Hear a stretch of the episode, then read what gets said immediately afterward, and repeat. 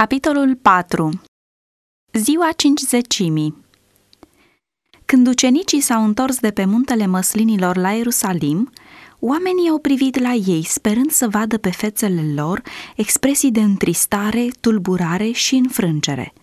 Însă, în loc de acestea, au văzut fericire și biruință. Ucenicii nu se tânguiau acum pentru dezamăgirea nădejdilor lor – ei au văzut pe Mântuitorul lor înviat și cuvintele făgăduinței sale date la despărțire răsunau continuu în urechile lor. Ascultători de porunca lui Hristos, ei au zăbovit în Ierusalim, în așteptarea făgăduinței Tatălui, revărsarea Duhului Sfânt. Dar nu au așteptat în trândăveală. Raportul biblic ne spune că tot timpul stăteau în templu, lăudau și binecuvântau pe Dumnezeu. Luca 24 cu 53. De asemenea, ei s-au adunat la oaltă pentru a prezenta cererile lor tatălui, în numele lui Isus. Ei știau că au un reprezentant în ceruri, un apărător la tronul lui Dumnezeu. Cu un respect solemn, ei se plecau în rugăciune, repetând asigurarea, Orice veți cere de la Tatăl în numele meu, vă va da. Până acum n-ați cerut nimic în numele meu. Cereți și veți căpăta, pentru ca bucuria voastră să fie deplină. Ioan 16, 23 și 24 Mai sus și tot mai sus întindeau ei mâna credinței, cu argumentul cel mai puternic. Hristos a murit, Ba mai mult, el a și înviat, stă la dreapta lui Dumnezeu și mijlocește pentru noi. Romani 8 cu 34 În timp ce așteptau împlinirea făgăduinței, ucenicii își umileau inimile în sinceră pocăință și își mărturiseau necredința lor. În timp ce își aminteau cuvintele pe care Hristos li le-a adresat înainte de moartea sa, ei au priceput mult mai bine înțelesul lor – adevărurile care le dispăruseră din memorie le erau acum aduse din nou în minte și ei le repetau unul după altul. Ei își reproșau unii altora faptul că nu-l înțeleseseră pe Mântuitorul. Ca o procesiune, scenă după scenă din minunata sa viață trecea pe dinaintea lor. Meditând la viața lui curată și sfântă, ei au simțit că nicio strădanie nu va fi prea grea, niciun sacrificiu prea mare ca să poată da mărturie în viața lor despre caracterul plin de iubire a lui Hristos. O, gândeau ei, dacă le-ar fi fost cu putință să mai trăiască din nou cei trei ani petrecuți cu învățătorul, cu cât zel s-ar fi străduit să-i dovedească cât de mult îl iubeau și cât de sinceri erau în mâhnirea lor că l-au întristat cândva, prin vreun cuvânt sau printr-o faptă de necredință. Dar se mângâiau la gândul că fuseseră iertați și s-au hotărât ca, pe cât le era cu putință, să-și spășească necredința printr-o curajoasă mărturie despre el înaintea lumii. Ucenicii se rugau cu un zel nepotolit ca să fie făcuți de stoinici, să-i întâmpine pe oameni și ca, în convorbirile lor zilnice, să fie în stare să rostească cuvinte care să-i conducă pe păcătoși la Hristos. Înlăturând orice neînțelegeri, orice dorință de întâietate, ei s-au adunat la oaltă într-o strânsă comuniune creștină. Ei se apropiau mai mult și tot mai mult de Dumnezeu și făcând acest lucru au înțeles ce privilegiu avuseseră de a li se fi îngăduit să aibă o atât de strânsă legătură cu Isus. Dar când se gândeau de câte ori l-au întristat prin lipsa lor de înțelegere cu privire la ceea ce el se străduia să învețe spre binele lor, inimile le erau pline de întristare. Aceste zile de pregătire au fost zile de adâncă cercetare a inimii. Ucenicii și-au dat seama de nevoia lor spirituală și au strigat către Domnul după ungerea sfântă care avea să-i facă destoinici pentru lucrarea de câștigare de suflete. Ei nu au cerut o binecuvântare care să le servească numai lor – asupra lor apăsa povara salvării sufletelor. Ei au înțeles că Evanghelia trebuia să fie dusă lumii și în vederea acestui lucru cereau puterea pe care Domnul Hristos le-a făgăduit-o. În timpul perioadei patriarhale, influența Duhului Sfânt fusese deseori descoperită în chip vădit, însă niciodată în plinătatea ei. Acum, ascultând de cuvântul Mântuitorului, ucenicii au înălțat rugăciuni fierbinți pentru acest dar și, în cer, Domnul Hristos a adăugat și mijlocirea sa. El a cerut darul Duhului, ca să-l poată revărsa asupra poporului său. În ziua cincizecimii erau toți împreună în același loc. Deodată a venit din cer un sunet ca vâjuitul unui vânt puternic și a umplut toată casa unde ședeau ei. Duhul Sfânt a venit cu așa plinătate asupra ucenicilor care așteptau și se rugau, încât a cuprins fiecare inimă. Cel infinit s-a manifestat cu putere în biserica sa. Era ca și cum de veacuri această putere fusese zăvorâtă și acum cerul se bucura, putând să reverse asupra bisericii bogățiile Harului Duhului Sfânt.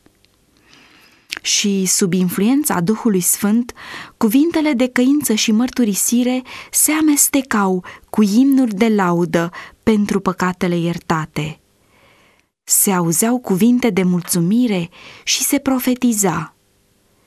Cerul întreg s-a coborât să privească și să adore înțelepciunea fără de egal și de necuprins a iubirii. Cuprinși de uimire, apostolii au exclamat, Iată, aceasta este iubire! Ei au devenit conștienți de darul ce le-a fost dat. Și care a fost urmarea? sabia Duhului, proaspăt ascuțită cu putere și scăldată în fulgerele cerului, și-a croit drum prin necredință. Mii au fost convertiți într-o zi. Vă este de folos să mă duc, spusese Hristos ucenicilor săi, căci dacă nu mă duc eu, mângâietorul nu va veni la voi, dar dacă mă duc, vi-l voi trimite. Când va veni mângâietorul, Duhul adevărului, are să vă călăuzească în tot adevărul, căci el nu va vorbi de la el, ci va vorbi tot ce va fi auzit și vă va descoperi lucrurile viitoare. Ioan 16 cu 7 și 13 Înălțarea lui Isus la cer a fost semnalul că urmașii lui urmau să primească binecuvântata făgăduință. Pentru aceasta, ei trebuia să aștepte mai înainte de a începe lucrarea lor.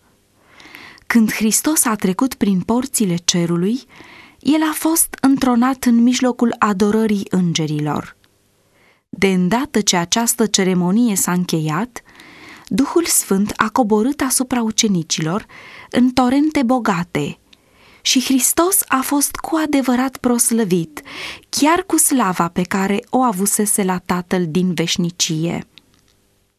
Revărsarea Duhului Sfânt din ziua cincizecimii a fost comunicarea din partea cerului că întronarea Mântuitorului a avut loc.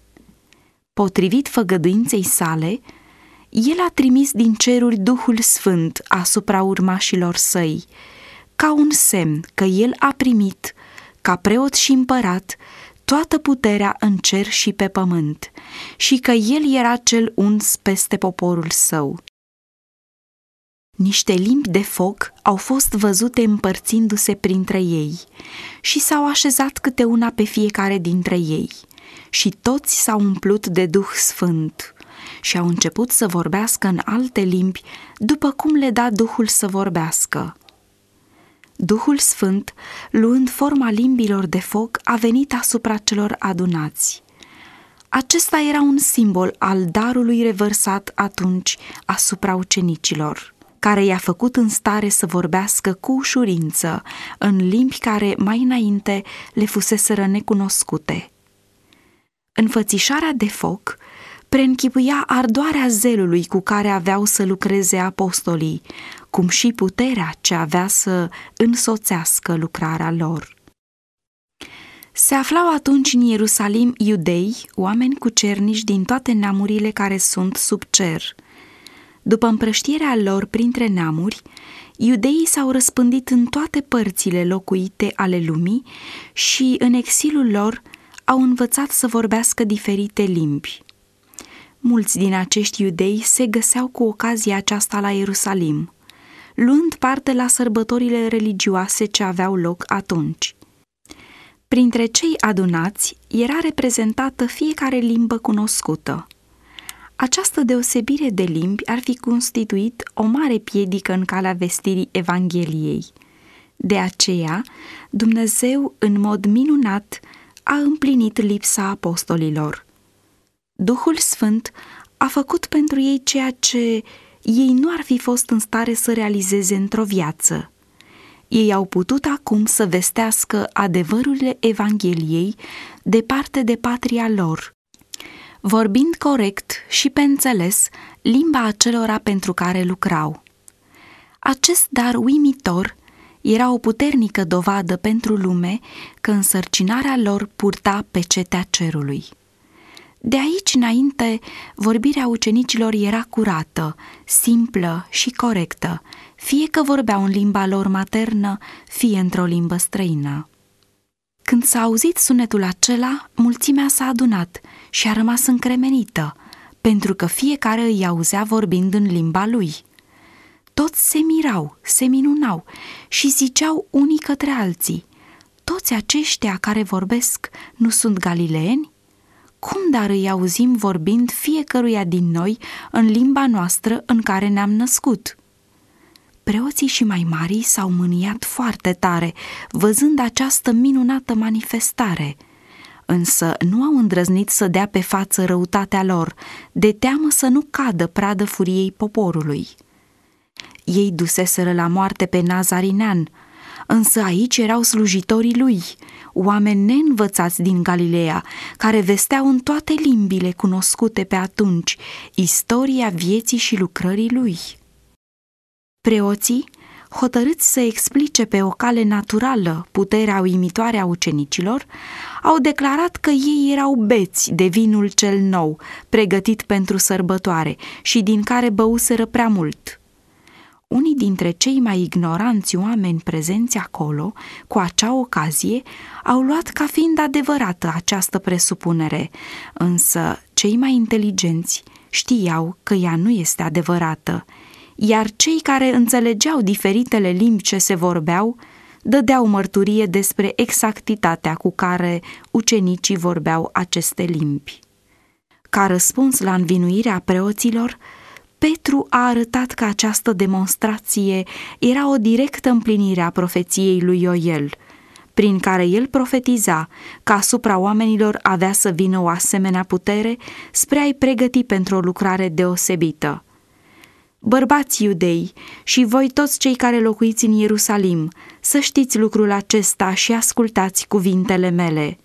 Oamenii aceștia nu sunt beți, cum vă închipuiți voi, căci nu este decât al treilea ceas din zi, ci aceasta este ce a fost spus prin prorocul Ioel. În zilele de pe urmă, zice Dumnezeu, voi turna din Duhul meu peste orice făptură. Feciorii voștri și fetele voastre vor proroci, tinerii voștri vor avea vedenii și bătrânii voștri vor visa visuri.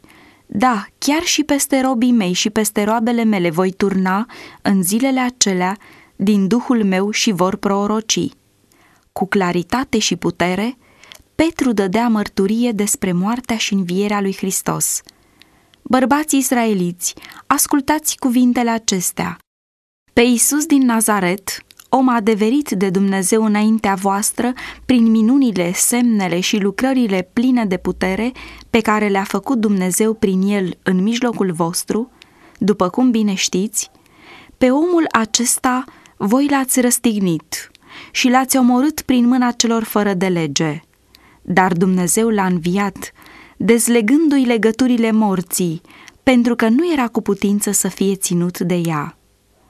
Petru nu s-a referit la învățăturile lui Hristos pentru a-și susține poziția pentru că știa că prejudecățile ascultătorilor lui erau așa de mari încât cuvintele lui cu privire la acest subiect nu ar fi avut niciun efect.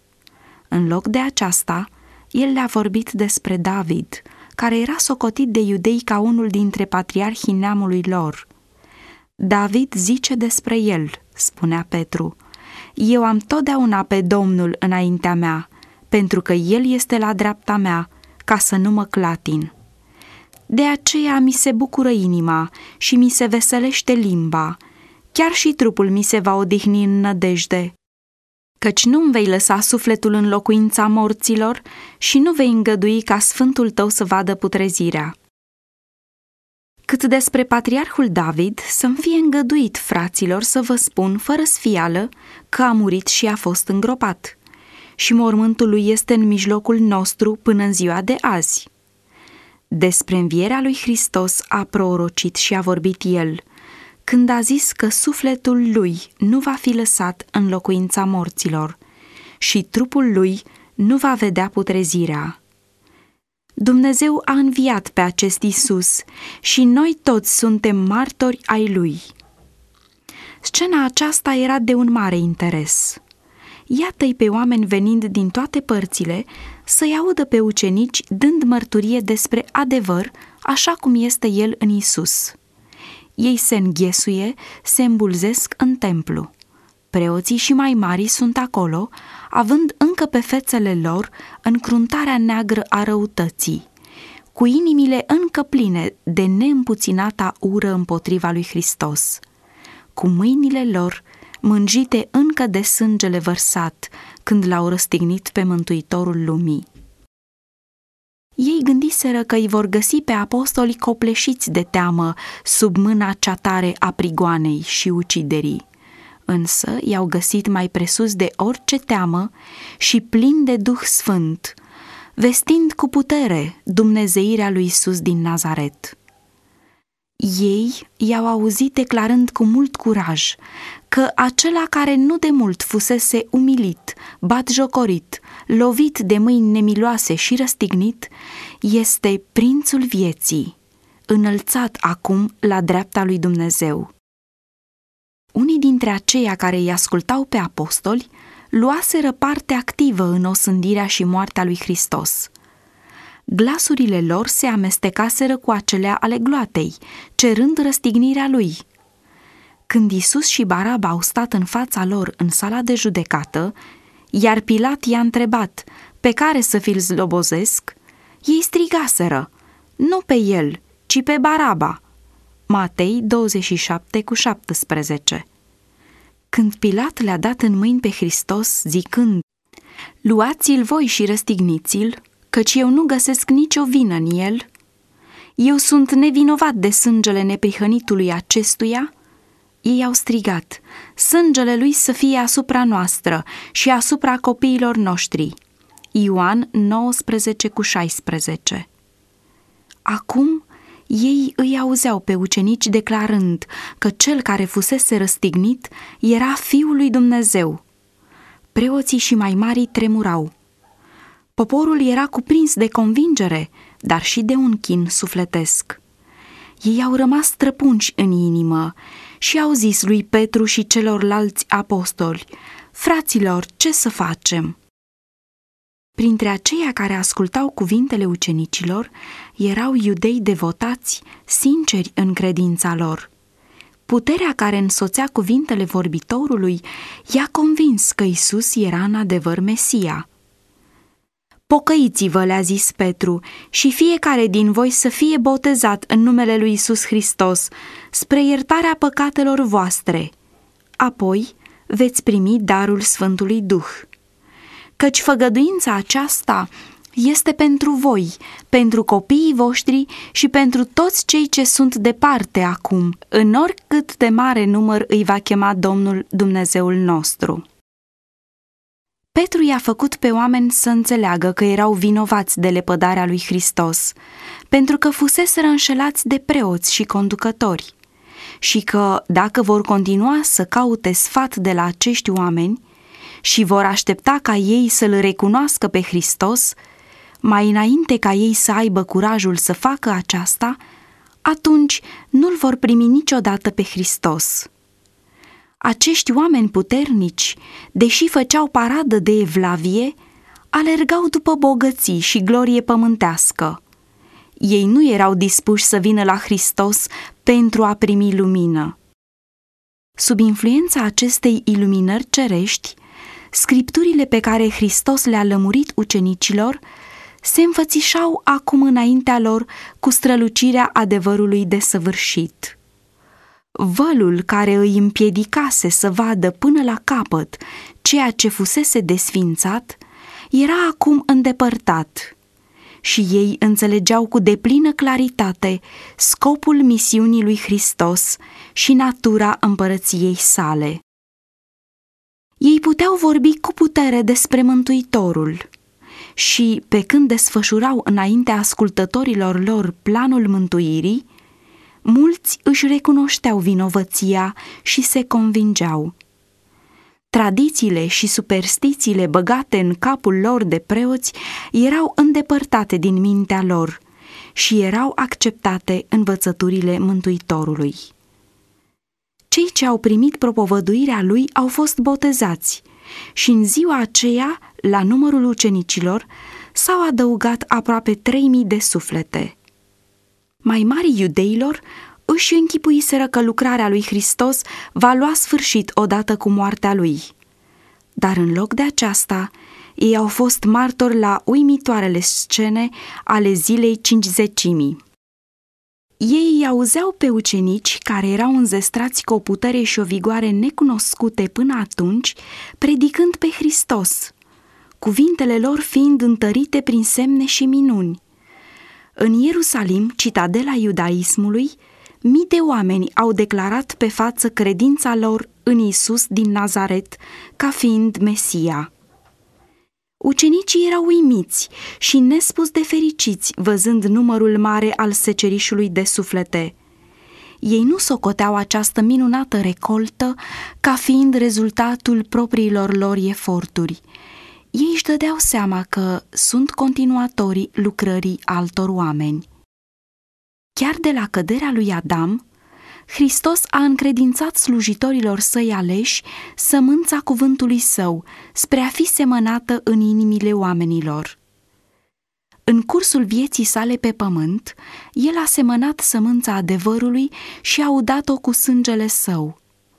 Convertirile care au avut loc în ziua cincizecimii erau rezultatul acestei semănări, secerișul lucrării lui Hristos, dând pe față puterea învățăturii lor. Numai argumentele apostolilor, deși clare și convingătoare, nu ar fi înlăturat prejudecățile care se împotriviseră unor dovezi așa de mari. Însă Duhul Sfânt a lucrat astfel încât argumentele să ajungă la inimă, însoțite de putere divină. Cuvintele apostolilor erau ca săgețile ascuțite ale celui atotputernic – convingându-i pe oameni de teribila lor vină, aceea că l-au lepădat și răstignit pe Domnul Slavei. Sub instruirea lui Hristos, ucenicii fuseseră aduși să simtă nevoia lor după Duhul Sfânt. Instruiți fiind de Duhul Sfânt, ei au primit de plina și finala lor calificare și au pornit la lucrarea vieții lor. Ei nu mai erau neștiutori și neînvățați, ei nu mai erau o grupă de elemente independente sau dezbinate, potrivnice. Nădejdea lor nu mai era investită în măreția lumească. Ei erau toți o inimă și un suflet. Fapte 2 cu 46 Hristos le umplea cugetele. Ținta lor era înaintarea împărăției sale – în minte și în caracter, ei au devenit asemenea învățătorului lor și oamenii au priceput că fuseseră cu Isus. Fapte 4 cu 13 Ziua cincizecimii le-a adus iluminarea cerului. Adevărurile pe care nu le-au putut înțelege în timpul când Isus fusese cu ei, le erau dezvăluite acum – cu o credință și o siguranță cum nu cunoscuseră niciodată mai înainte, ei au primit învățăturile cuvântului sfânt. Pentru ei nu mai era o problemă de credință faptul că Hristos era Fiul lui Dumnezeu. Ei știau că, deși îmbrăcat în trup omenesc, el era în adevăr Mesia și de aceea ei spuneau lumii experiența lor, cu o încredere care aducea cu ea convingerea că Dumnezeu era cu ei. Ei puteau vorbi cu certitudine despre numele lui Isus. Nu era el prietenul și fratele lor mai mare. Aduși în strânsă comuniune cu Hristos, ei stăteau cu el în locurile cerești. În ce cuvinte arzătoare și îmbrăcau ei ideile când dădeau mărturie despre el. Inimile lor erau copleșite de o bunăvoință atât de deplină, atât de profundă, atât de mult cuprinzătoare, încât îi determina să meargă până la marginile pământului ca să dea mărturie despre puterea lui Hristos. Ei erau plini de o dorință imensă să ducă mai departe lucrarea pe care el a început-o. Își dădeau seama de datoria lor cea mare pe care o aveau față de cer și de răspunderea lucrărilor. Întăriți prin înzestrarea cu Duhul Sfânt, ei au pășit înainte, plin de zel, pentru a duce mai departe biruința crucii.